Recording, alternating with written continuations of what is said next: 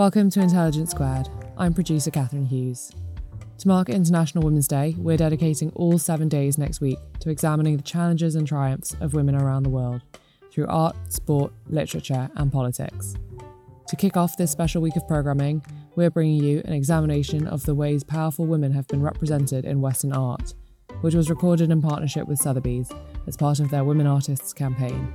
This episode features Mary Beard, Britain's best known classicist, and Holly Brain, a specialist in modern art and Impressionism at Sotheby's. The chair was cultural critic Shahidha Bari. To view the accompanying images for this conversation, please visit the link in the podcast description. Join us next week when we'll be discussing a revolution in female sport, hearing from the women writing for freedom in Afghanistan, and concluding by asking the difficult question who gets to call themselves a feminist? But back to today's episode Let's go to Holly now to hear more.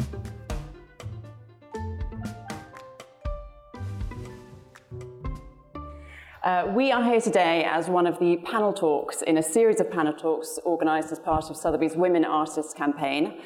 At the heart of this campaign is the celebration of historically undervalued female creativity and a chance to explore the underrepresentation of women artists in the commercial art sector and wider. Today, our theme is women and power, and who better to talk about that than Professor Mary Beard, Britain's best loved classicist, celebrated author, and perhaps most famously my former lecturer when I read classics 15 years ago at Cambridge. And here to chair our talk is the incomparable critic and cultural commentator Shahidha Bari. With that, I will pass over to Shahidha. Thank you, Holly obviously this is going to be such a fascinating discussion, isn't it, between the two of the, these people. Shall we start by trying to understand exactly where the Western tradition of female representation actually begins, and then and then perhaps we can discover if there is some sort of continuity or thread that connects those origins with how women are represented today. So, Mary, I'm going to invite you to start our conversation. Uh, and I'm going to say something extremely predictable, um, which is that I don't think that you can properly understand not just the ways we represent women now, but the debates and, and contestations and complexities of that, unless you go back to the ancient world. I think in some ways the building blocks are already established mm-hmm. there. They're invented there in the West. And the absolute classic example has to be you know, the most powerful woman in the divine pantheon of the Greek world is Athena, patron deity of Athens. Here you see her on the left on a rather splendid pot. On the right, I think in a slightly vulgar way, but probably absolutely correct.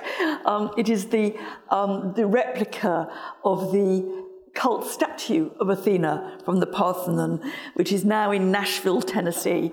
And it's a very, very good reason to visit Nashville, Tennessee.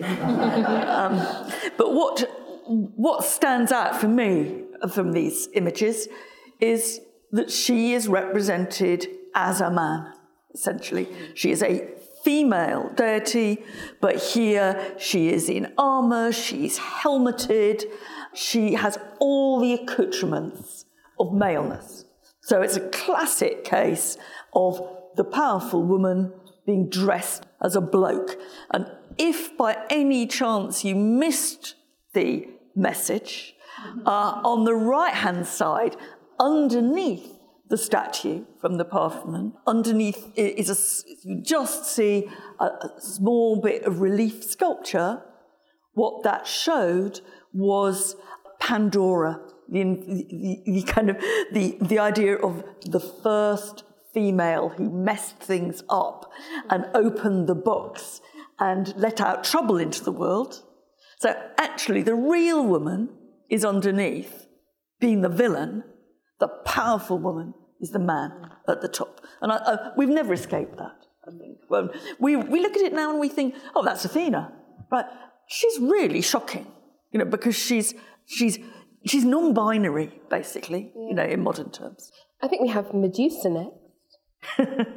well, you know, we, we could spend the whole hour uh, going through classical women, but we can start to add bits to that basic template of female power. And here is female power for the bad.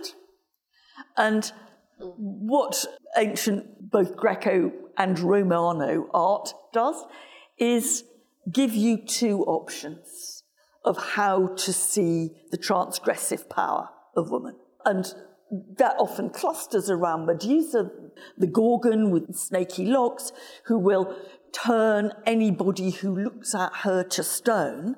You see that in two versions. Uh, one, an early version on the left, where Medusa is literally monstrous. She's telling you, don't look at me, you know, because I will turn you to stone if you do. The other version of seeing her is on the right, and it, this goes, again, it runs through all our versions of what a dangerous woman is. A woman is either dangerous because she's horrible, or she's dangerous because she's beautiful and lovely, and she is going to turn you to stone. But she's going to do that through seduction and beauty. Right? And that and that kind of opposition between the hag and the temptress is something that we still play with and was being enjoyed and, and played with back in the 6th century BC. So, uh, and these have gone really, really deep into our, into our way of seeing things. Um, and here you can see just how deep they've gone because there is barely a modern female powerful politician who has not herself been represented as Medusa. Right? So on the left there, you've got Benvenuto Cellini's statue from Florence of um, Perseus, the hero, holding up the decapitated head of the severed head of Medusa. And on the right, you may not be able to see this very clearly, but look carefully. And this is part of Trump's campaign's memorabilia from the Trump election campaign where the head of Perseus has been replaced by the head of Trump, and the severed head is Hillary. And what I think is amazing about that is that I bet, I mean, this was on tote bags, on fridge magnets, on mugs, you know, you name it. It must have been bought by people who would never really have known what the myth of Perseus and Medusa was. But it, somehow the point is kind of embedded, you know, in culture, in Western culture, about uh, the, the man triumphing over the monstrous woman. And just for good measure, at the bottom, uh, you think it's just Clinton. Um, on the right, um, we have mimicking the Caravaggio on the left, Angela Merkel. and even, let me tell you, even Theresa May was written off by the Police Gazette as the Medusa of Maidenhead, which is her, her constituency. that is. So you can see that we're still dealing with those images. Thank you, Mary. We're going to look at two Roman, Roman statues next the Empress Messalina and her husband, the Emperor Claudius. I know Messalina is a controversial figure, isn't she? So, is the representation of men and women straightforward in this period, or, as we suspect, de- were there debates about how these figures were being represented? Well, I threw this pair of images in just to kind of say, look, these images are being are more complicated from the very beginning. That the ancient world is both, as it were, um, giving us the building blocks, but it's also playing with them. And on the left, um, you have one of the most notorious women in the whole of Roman history, uh, Messalina, uh, the, the woman who is a Medusa in all kinds of ways. She reputed to have challenged the prostitutes of Rome to a competition to see how many men she could sleep with in one night. She's married to the Emperor Claudius, right? Um, and here, what's happening here is that she's being turned into a virtuous mother. In some ways, that kind of the literary tradition about Messalina is being, its sting is being drawn by this perfect version of her with her baby. And meanwhile, just so you don't think that it's that men get off completely scot free, we've got an attempt to make a really powerful image of the Emperor Claudius, her husband. Men are implicated in the problem here because whoever did this sculpture of Claudius, making him look a bit like the king of the gods, has succeeded, I think, in doing nothing more than making him look very stupid indeed, right? So that kind of, those, that repertoire of male power doesn't always come off. And I think that's something, you know, images aren't always successful. Do you think that's deliberate? That is it the is it the uh, eagle at his his feet? What is it? I think it's the eagle nibbling his knee. It's just you know, it's partly saying, "I am Jupiter, the king of the gods, with my eagle," yeah. but it's also saying, I mean. It looks very silly. Now, you can imagine that classicists go two ways on this. One is, mm, you know, they didn't quite pull it off, did they? The other is, you know, even in the imperial sculpture workshops, the desire to satirize the emperor um, actually won out. He does it like he's holding, holding a soap dish and a loofah, doesn't he? Uh, his, his, accessories are a bit unfortunate. I think yeah. we try not to blame the accessories, but you know, the, there is always, and I think this is where we, you know, women like me, you know, constantly going on about the problems of representing female power. Yeah. You know, you've got to re- remember that in terms of male power it's, you know, it's not as simple as you might think. And the boundary between power and mad megalomania, yes. which is what we learn about throughout the images of Roman emperors, is a very dodgy one. So I think one of the things we're hoping to kind of look at just occasionally in this session is to see that it's not as if men and the representations of men are completely straightforward. They're also bound up with the problems yeah. of representations of women. I think we're moving on now to modern times with you, Holly. Holly, is there a, a, a recognisable standard trope, as it were, of how women have been portrayed here? Yes, absolutely. And I, I think really what we can see here as just one example is really the other side of the coin to what Mary's talking about. Instead of the, for example, Athena and the how one emblemizes and codifies power, we're considering now the sort of real, in inverted commas, woman um, and how she has been portrayed. And this on the screen is a painting by Belgian surrealist artist Jane Graverol. And as you can see, it's the outline of a nude, reclining woman. And that, as an image, as an icon, as it were, has been represented throughout art history, not just modern art, throughout art history at large, um, by its very nature, a passive pose. Um, and bearing in mind that for hundreds of centuries, it has been predominantly male artists who've had almost exclusive access to the creation of images of women up until very, very recently.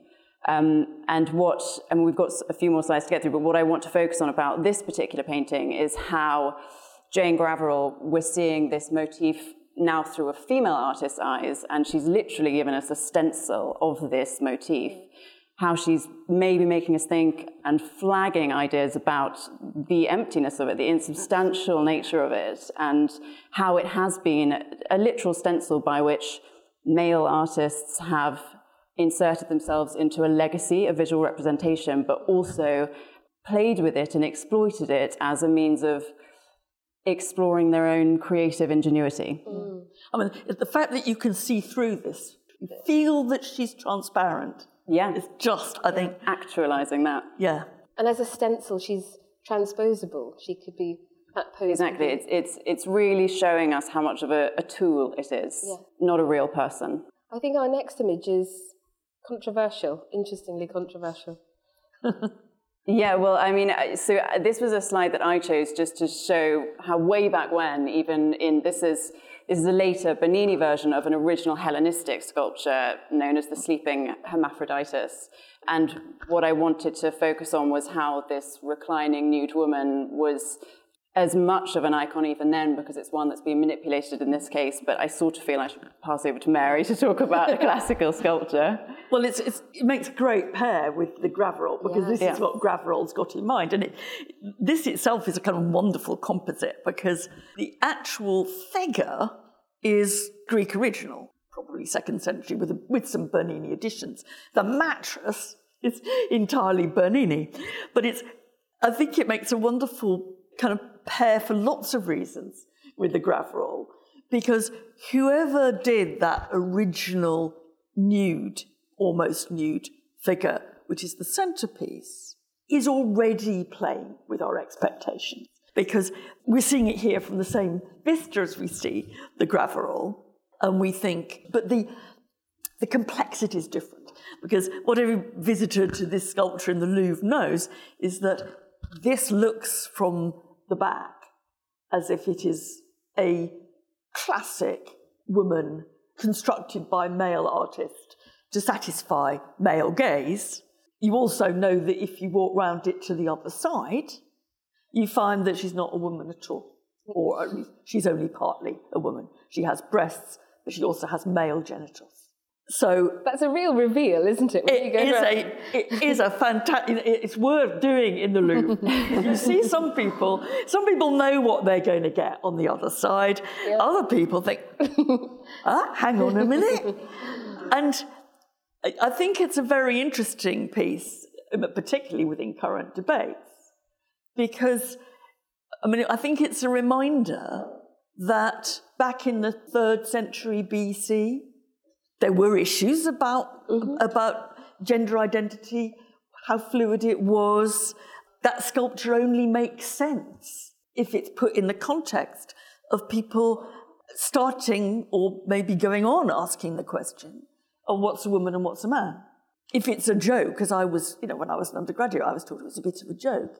You know, if it's a joke, it's an extremely expensive joke, um, made even more expensive by Bernini. Um, and you, what you do is you see, you see that gender is being challenged. And so, even within what looks like the most classic, standard image of the woman, it's kind of undermined. You can't ever, you know, they're already saying you can't take this at face value. We're still talking about that, though, being debated by men, right? That it's still a presumed male viewer. Does that change things? Do you think that we're more sympathetic if we think of a female viewer? It's Um, whose desire, I guess, we're thinking about.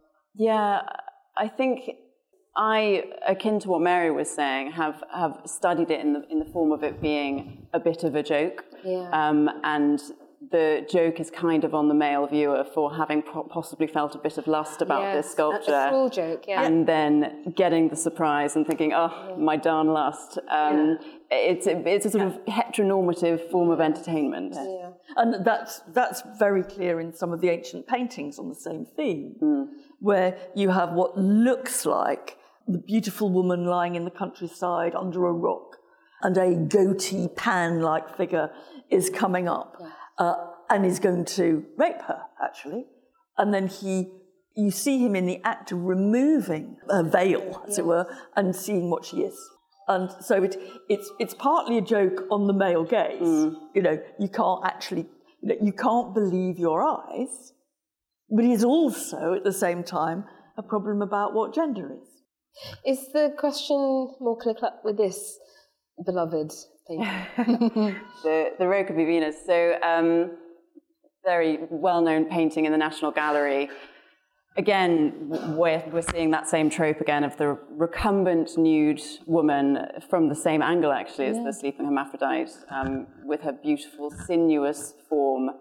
And this actually it has a very interesting history. It was um, famously uh, slashed by a, a suffragette who attacked it with a knife, and it's been perfectly restored, and there's no indication of that in the plaque next to it in the National Gallery. But the suffragette speaks about it really eloquently and says how she had decided to destroy the most beautiful figure in history in retaliation against the government destroying the most beautiful character in history, Emmeline Pankhurst, um, who'd just been incarcerated.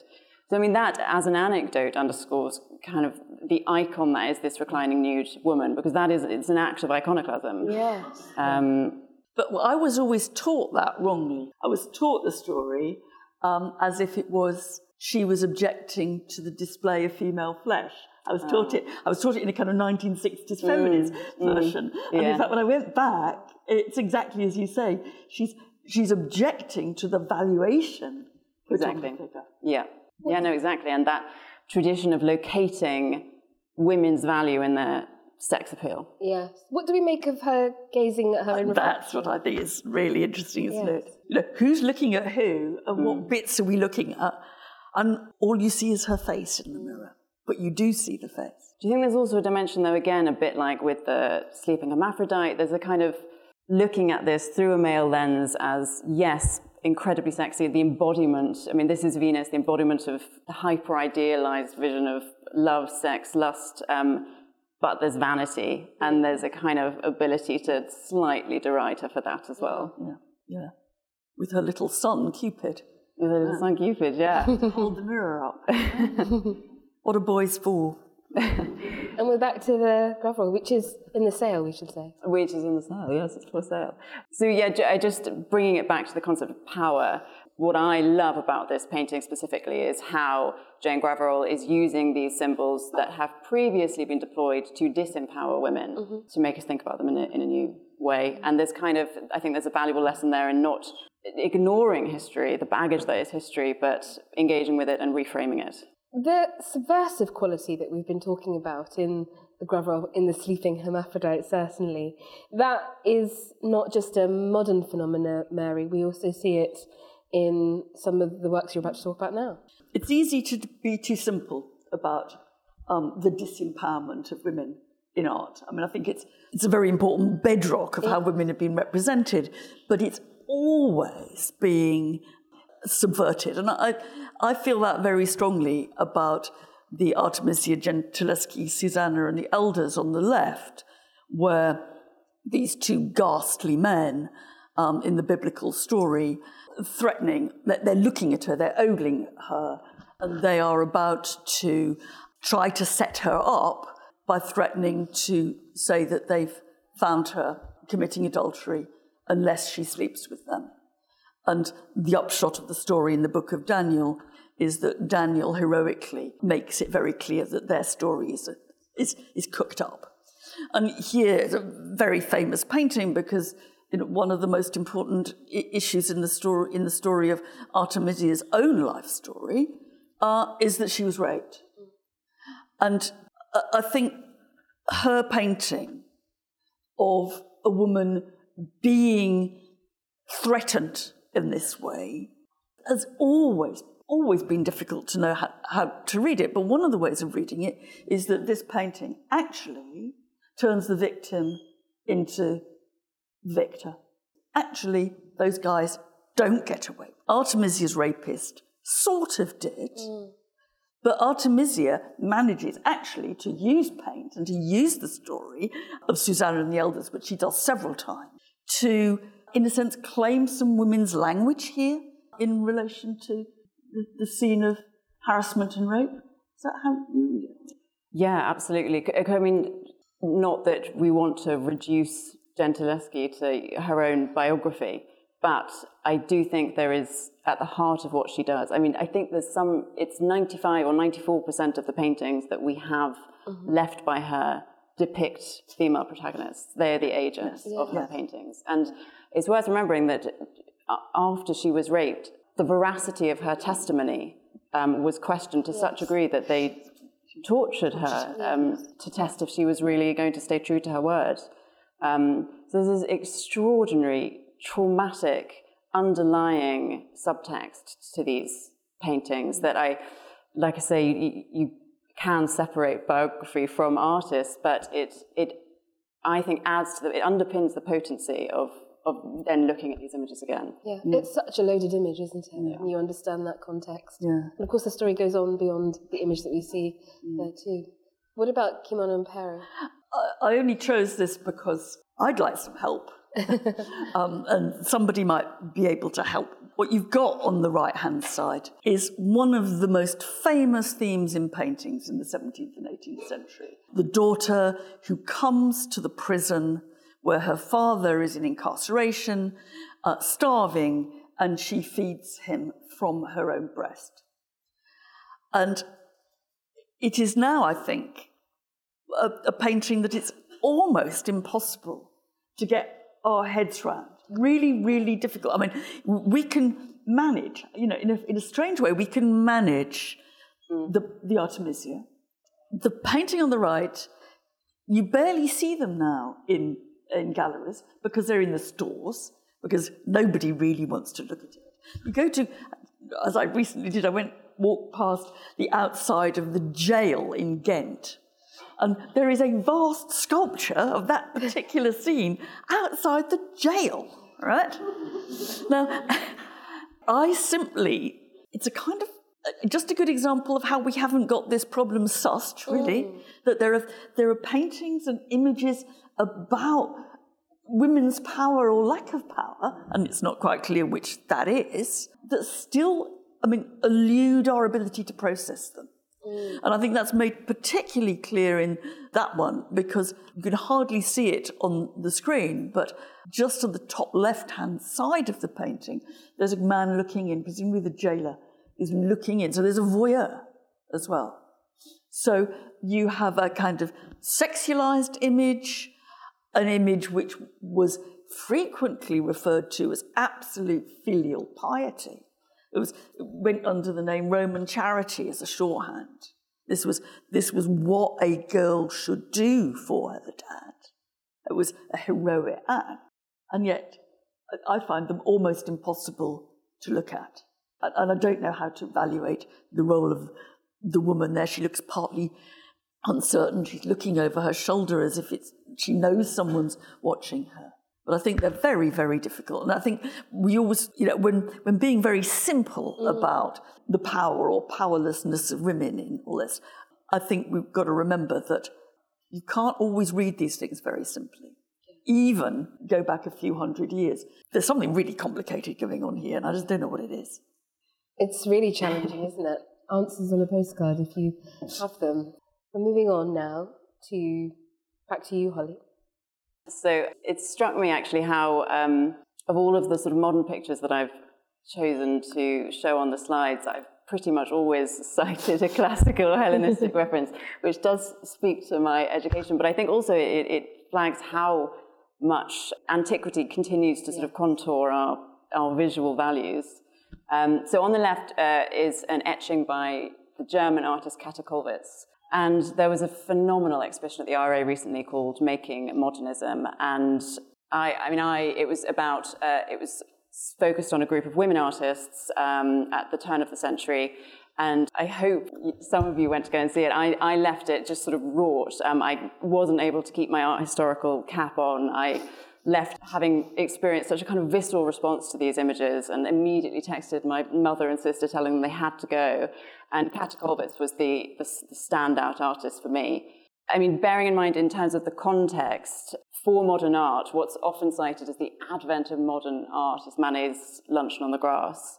And that, what was so sort of um, groundbreaking about that was that it depicted, a, in inverted commas again, real nude woman i.e., not a goddess. Uh, it wasn't part of mythology or allegory. This was a woman in a contemporary context with clothed contemporary men. And so we're looking at the language of the advent of the avant garde centered on a real nude woman. So it does flag up this interesting question for women artists at the time how do they harness the language of modern art without perhaps deploying the iconography that has been used to disempower women. And Käthe Kollwitz has a lot of nude women in her output, but she does, she locates it in a very, very specific female world, which is flagging the corporeal and emotional realities of being a woman and often a, a mother as well. And in this case, on the left, the image, you've got this mother being pulled on on the one hand by a skeleton, the embodiment of death, and on the other, um, a child. Um, and she's strong, she's like a strong woman, but these are, she's being pulled by these earthbound um, draws on her. And the image that I've chosen to contrast it with is the Laocoon one, um, which again, I feel Mary should perhaps talk about more.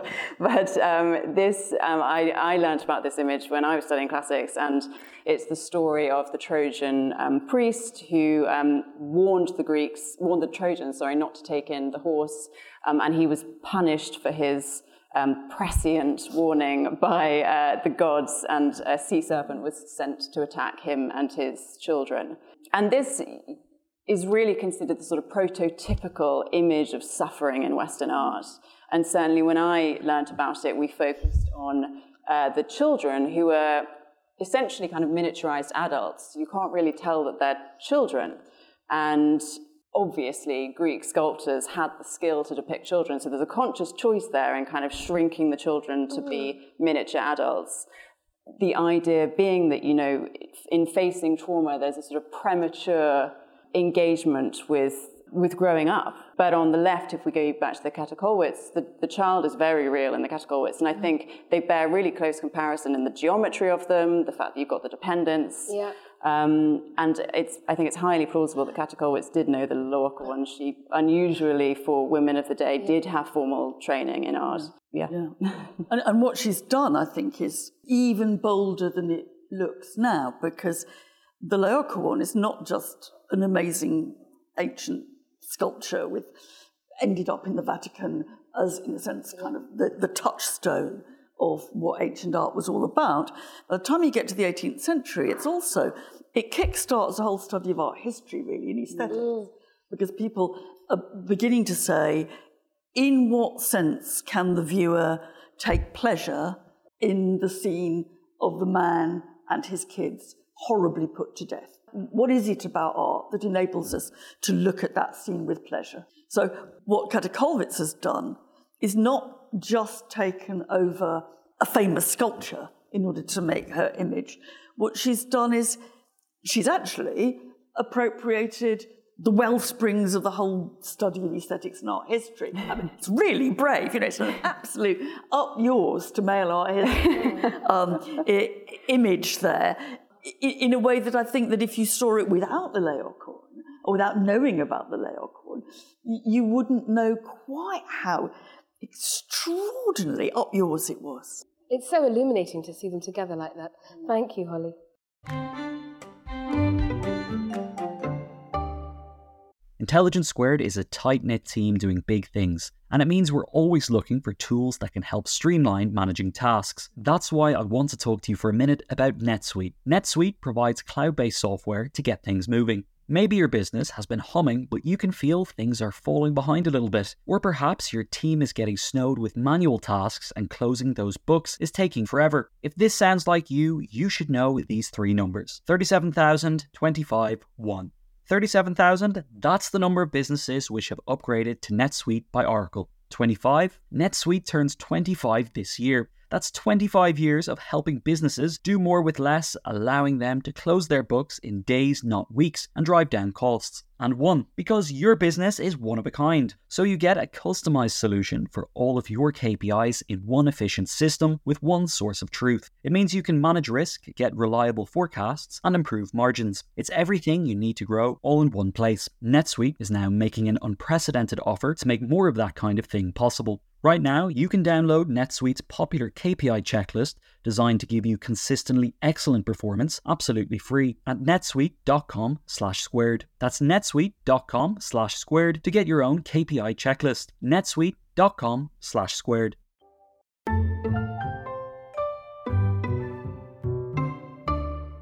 We're moving into the 20th century with female artists who begin to portray women through their own lens, disrupting the male gaze. And this is a painting by Marie Laurencin. And I have to say, it's the most covetable image in the sale. I've been longing, longingly looking at it. Tell us a bit more about it. Oh, I'm so, so glad you like it. I, I absolutely love it as well.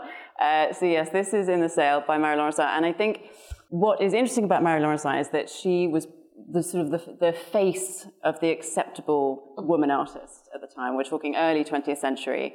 And she talks about how she feels uncomfortable among her peers, fellow male artists, because of their genius. And so she will just stick to the feminine and everything feminine because it's all she knows. And, it, and it's worth bearing in mind that we do talk about painting being limited to men, but it's not true at large as professional painting was, but painting in and of itself was part of the roster of accomplishments for women. If you think about Jane Austen, Lizzie Bennet is expected to be able to paint a bit and play a bit of piano and speak a bit of French, and you know, it's the full complement of upper class womanly attributes. Um, and Mary Laurencin leans into that. And of course, you can take her comments at face value, but I do think this painting demonstrates precisely why you shouldn't. I mean, she's got everything wonderful and ladylike and feminine there. It's the lovely Rococo dress, the beautiful pastel palette, the pearls, symbol of virginity, replete with bows. But the breasts are out. and that wasn't okay uh, for the lady amateur artist. um, and I think we do, there is a provocation here dressed up as something lyrical and beautiful and mm. safe. And actually, so when I showed this image first to Mary, she commented on the, the crossed arms yeah. um, and also the crossed legs. And on the next slide, we have the Venus of Cnidus, which is kind of the originator of this idea of, you know, drawing attention to the very place these yeah subjects were ostensibly trying to cover. Yeah. So, I mean, so this is in a way that I think it's very hard for us to recapture now. This is a totally shocking image. This is supposedly a copy of the first ever female full sized Greek nude, middle of the fourth century BC. And it now looks like every other nude we've always ever seen and walked past, usually, oh, you know, and there's yeah. hundreds of them. But at the time, this was, you know, a, an image which, in a sense, I think makes a nice reading with the Laurencin because it was absolutely, well, shocking. The first people the sculptor op- offered this to, the city said, no, thank you, you know, we're not having that. And it became not only a huge tourist attraction, but I think this also really fits with the Laurencin. It became infamous because what it did to people. There was um, one very, very famous story, which I shall bowdlerize slightly, where it, during the night, a young man in love with it for weeks and weeks and weeks, lusted after it, got locked up with it at night in its temple and made love to it from behind. Oh God! And you can tell that you can tell that he did because his mark is still left stained. oh. right? And that was the the ancient tourist spiel. I think they've got much better security at some. don't worry, don't worry. Um, you know, and the, the the custodian of the temple got a lot. Said, "Do you know what that is?" Well, let me tell you. um, but the end of the story was the guy went mad and killed himself by throwing himself off a cliff. So, you know, actually, I mean, it is quite hard to take it entirely seriously, I agree. but for me, it captures that sense of, you know, this is a sculpture that makes you do, that sends man, you know, this is like Medusa, it sends people not to stone, sends men mad. It's the power of imagery. It's the power of imagery. And so when you then, someone like Laurencin, taking that image. She's not stupid. She knows a lot about this sculpture. Mm, absolutely. Um, and so she's underlining the fact that what she's making is a potentially dangerous image.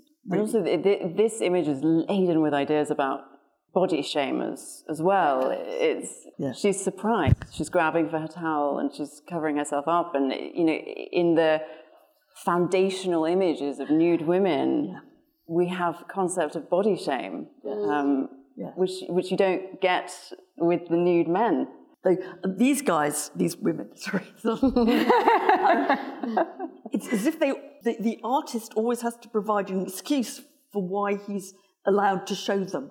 And uh, so here, oh, we've just we've just come across her. Oh, she's getting in or out of the bar. Right? And there were, there were loads of poems written in antiquity about how come that Praxiteles ever saw me, says the imaginary goddess Venus. How come he ever saw me with no clothes on, right? And the idea that, that there's a really dangerous encounter here rather than the absolutely what we now call the heroic nudity mm. of any number of nude statues of men. These are always awkward, and I think it's you know one of the biggest tragedies of actually Western art history is the way we've come to take these for granted instead of seeing them as really edgy, Shocking, yeah. shocking, edgy, difficult pieces. Uh, this is Kiki Smith's Lilith, Mary. yeah, I, this is kind of one of my favourite, utterly wicked, but just a personal choice in here. But this is bronze statue of Lilith. Lilith being the Jewish um, mythological um, devil, really, yeah. fe- she devil, um, often thought of as being the first wife of Adam before Eve. I mean, she, she does all the things that she devils always do, like eats children and um, all the rest, you know, you name it. Um, she was reputed in one version of the, uh, uh, of the myth to always insist on making love to Adam on top, which was in order to show him who the boss was. Um, and here uh, she's being reproduced, literally hanging on the wall upside down by the American sculptor uh, Kiki Smith. What I think is interesting in relation to the tradition, like of the Venus of Cnidus that we've just seen, is that first of all, the body is cast from that of a real woman. So that insofar as we always look at these Venus style nudes and in a sense say that isn't a real woman. This is kind of blazoning its credentials to be a real woman. And she's got amazing, of course you can't see them, she's got amazing blue shiny eyes. But because of the way she's magically hanging onto the wall, you can't ever really quite look at her. She's looking at you, can't quite look at her. And although she's naked, you can't see what you can normally see in a nude statue. Um, so you don't see even the covered genitalia. You don't see the breasts. So again, it seems to me it's a, it's a case where the sculptor has taken the tradition of the female nude and in absolutely crucial ways utterly undermined it because there can't be a male gaze here. The, the male gaze can't see what the male gaze wants to see. And she's real, and she's magical, and she's hanging on the wall. Right? That's remarkable. In a way that you'd love to be able to do, but can't. no, um, this is a fascinating painting. Oh yeah, this is this is one of my uh, favourites by Leonor Fini, uh, who actually described herself as a, a modern Lilith. yes, that's um, brilliant. I don't really know where, Where to to begin. begin. uh, so she is a celebrated female surrealist artist, and specifically is one of the artists who I think would have railed against the identification as a woman artist. Much like the debates with athletes now, they want to be recognised as the best athlete, not just the best woman athlete, and it's very much an identification that she railed against, but perhaps as a successful woman, it's just a cross she has to bear for us. And this is a self portrait, and this introduces ideas specifically about fertility. You've got the cracked egg, obviously, in the foreground, you've got the breasts on show, and when looking back through art historical representation, you have you have canons for women, as we've seen right back to the classical period. Um, and one of those canons was the mother, maternity, um, specifically the Madonna, Mother Mary, who you know, not only is a, is a mother, is a virgin, talking about unrealistic standards for women. um, and Leonor Fini is engaging with that theme about what happens when you when you go outside of those canons. And obviously, her hair is very unkempt, alluding to the characterizations of Medusa. Mm. And you've got the skulls floating around, which she explained as the skulls of the men around her who were too limited in their understanding. So she's specifically engaging with what happens when we question those foundational images of women. And I, I just think it's one of the most powerful images. I love it so what do much. You make of that expression? Enigmatic.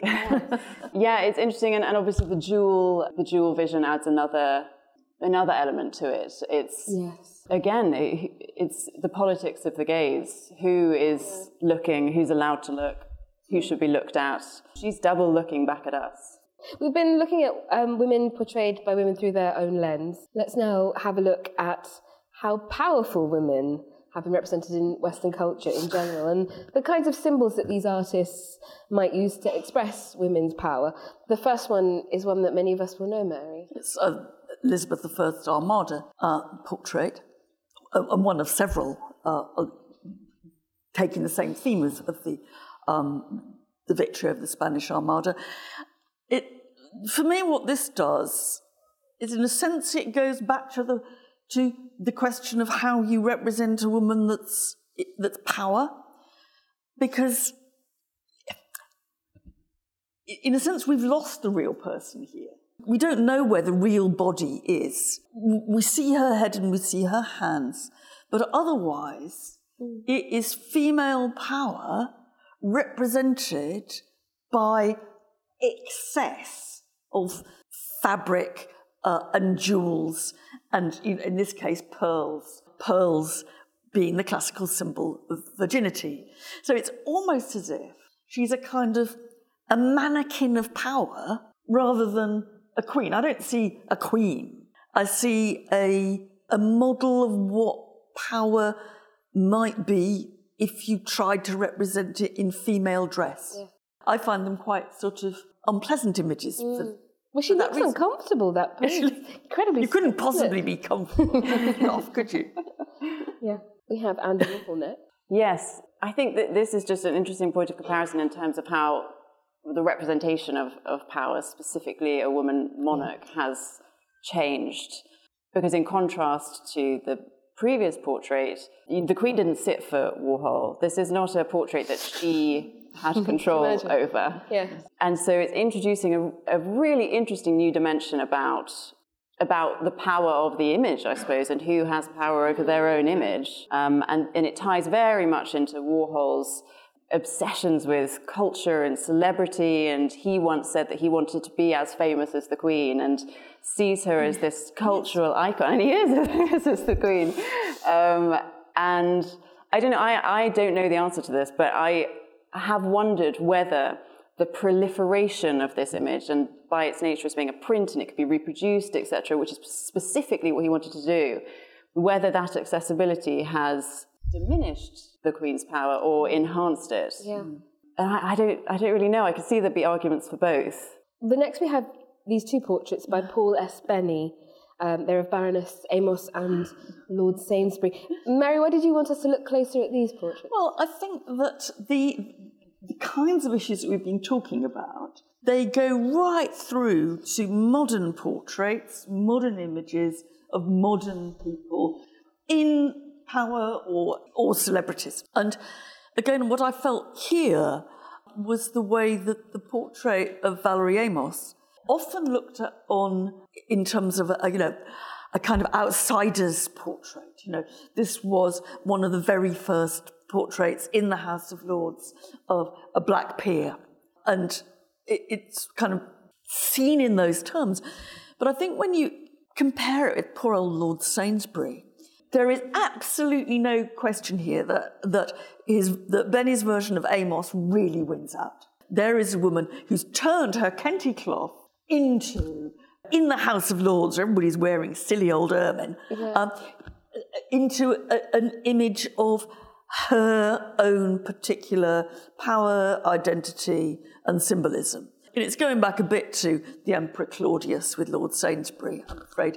that um, in the end, we think of, you know, I live in a university which is full of pictures of men in ermine or men in suits. And they do define, in a way, our vision of power.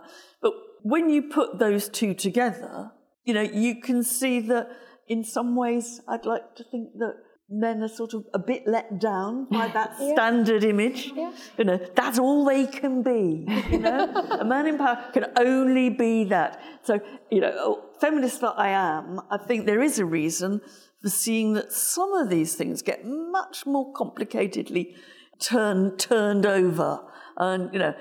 Sainsbury needs a bit of Kente cloth and some yellow yeah, in the background. Yeah. well, tell us about this, Mary. What's going on here? I mean, it, one of, again, I get, like, I've got some of my favourite images here. And Well, did, oh, did Holly want to talk about these images?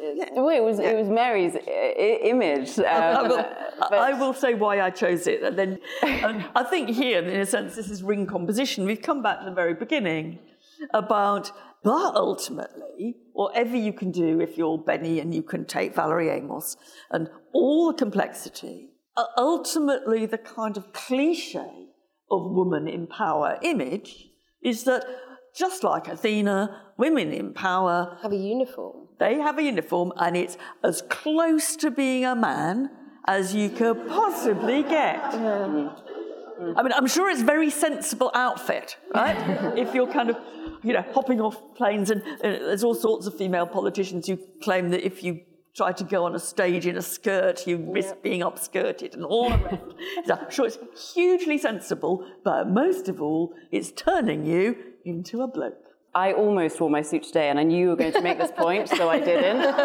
Um, but I, I, I do I do have a suit um, on a personal note, and I definitely I, there, I, I wear it very very consciously. I, there are there are moments in time when I know I need to bring out the suit, and not the fuchsia leotard or, or whatever.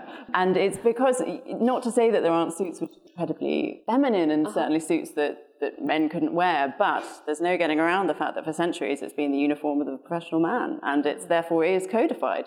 And I, I mean, I don't know what it says about me, but I, I know that I do lean into it when I want to be in an atmosphere where I have to. I don't know, impart a certain degree of confidence or professional status, I bring out the suit. Well, I would have I great don't, faith I don't own one. I'm afraid I don't own Oh, wow. you almost got a round of applause there. I think we're coming up to our last few images. Oh, I just put I put this one in too because it's it's really it's, this is outside Cambridge train station. Um, This is new, isn't it? and it's very new there's- that um, Gavin Turk, the sculptor, noticed, as you can see, the arcade of Cambridge train station, very like some of the arcades you see in De Chirico. And he, he took one of the images of the sleeping Ariadne in De Chirico and covered it up and put, uh, and put sculpted chains round it and put it outside the Cambridge station. This has been hugely, hugely controversial um, in a way which I think is just, in a sense, reassuring about how these images still mean. Because there are some people who come along and say, so you get out of Cambridge Station and you see a woman tied up, right? you know, is that the way to welcome you to Cambridge? And there are others of us who say, look, actually, this image of a kind of concealed De Chirico Ariadne is teaching us to look at Cambridge train station in a different way. It's, it's enriching with the reception of the classical tradition this monument. And you can imagine the letters in the Cambridge News on both sides, but it's which, whichever way you come down, I think it's saying that these ultimately classical uh, ways of representing the woman still actually work in getting people talking and, and discussing. I rather like it, but not sure that its days might be numbered. It also sort of it almost brings us back full circle because it is a, a reclining woman. Yes, Um, somehow, I know that. but reframed and Well, should we turn to our semi-reclining audience? um, do you have questions? I think we've got a tiny bit of time to squeeze in maybe one or two questions. If you do, wave, and we'll have the roving mic come to you. Uh, but there's one on the end. Let's get that first, and then we'll come to the gentleman. Thank you. We'll get you I had to put up with all this. Thank you. Isn't, uh, I don't know, as a feminist, don't you think that the ultimate goal eventually should be that there is no differentiation between sexes? It's probably a very broad question, but some of the points you made made me wonder that, or are we always about celebrating the difference and, um, yes, enabling our power, so to speak? So the question for people who didn't hear was, uh, should the ultimate goal be that there should be no differentiation between men and women in our understanding of art history? I don't know. I don't know. I don't know the answer to that, and I, I think I would want to answer it in terms of you know some of the you know the big current debates that we're having, which I think are are about more than they necessarily appear to be. And what they're about is is there a difference between men and women? You know, that's the big question. Um, that's the question that the hermaphrodite is partly raising. I think, uh, can I say on the hermaphrodite? That was a Bernini hermaphrodite. Mm, yeah. And I thought it was the Louvre hermaphrodite. Please, before you write in, everybody, um, the, the, Louvre hermaphrodite is almost identical. Yeah, yeah. and I haven't got my glasses on, but it didn't look the right shape to me from here.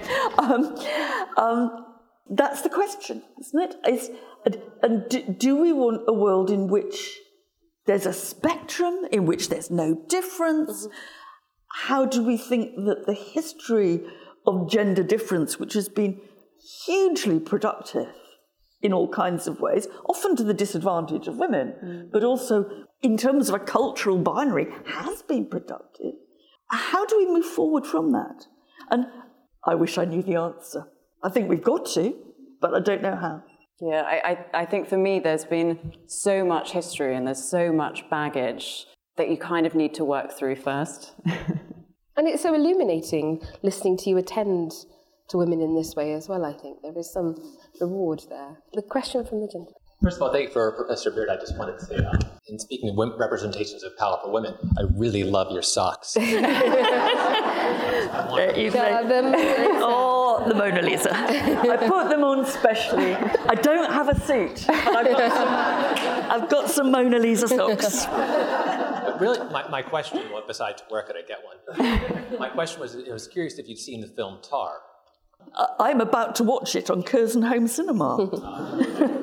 so I, have read about it, um, but I've never, I haven't seen it. Because I would just have been curious to hear your, your thoughts on how that no. fits into representations. No. So this no. is this is a film about a female conductor, conductor, of a major European orchestra who is accused of sexual harassment, yeah. starring Cate Blanchett, who's about to win lots of awards. For yeah. yeah.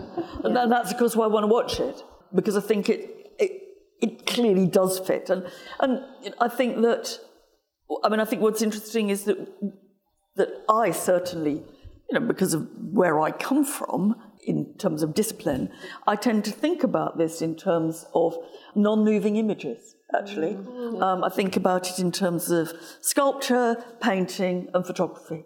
Uh, you know, I think inevitably, though, one's informed now by by film, and so there's, there's, something a little bit artificial about bracketing off non-moving images, although it's something that I'm afraid I always do. It's a remarkable film if you've not seen it, but controversial too because of the resemblances to Marin Alsop, who's complained about it too. Um, are there questions? One more question. Uh, one. Um, so, as women in power, essentially yourselves, do you think that there's an argument for using these quite typically misogynistic ideas of, you know, portrayals of women, such as Medusa, in a way that you can sort of turn that into some sort of agency for yourselves, being these are women who are feared, and there's a certain power in that too. Well, that's certainly true of Medusa, where there's a, quite a good feminist history of, of thinking about that as power, and where, you know, uh, Natalie Haynes's recent book, Stone, what's it called? Stone, is, yeah. is partly within that tradition.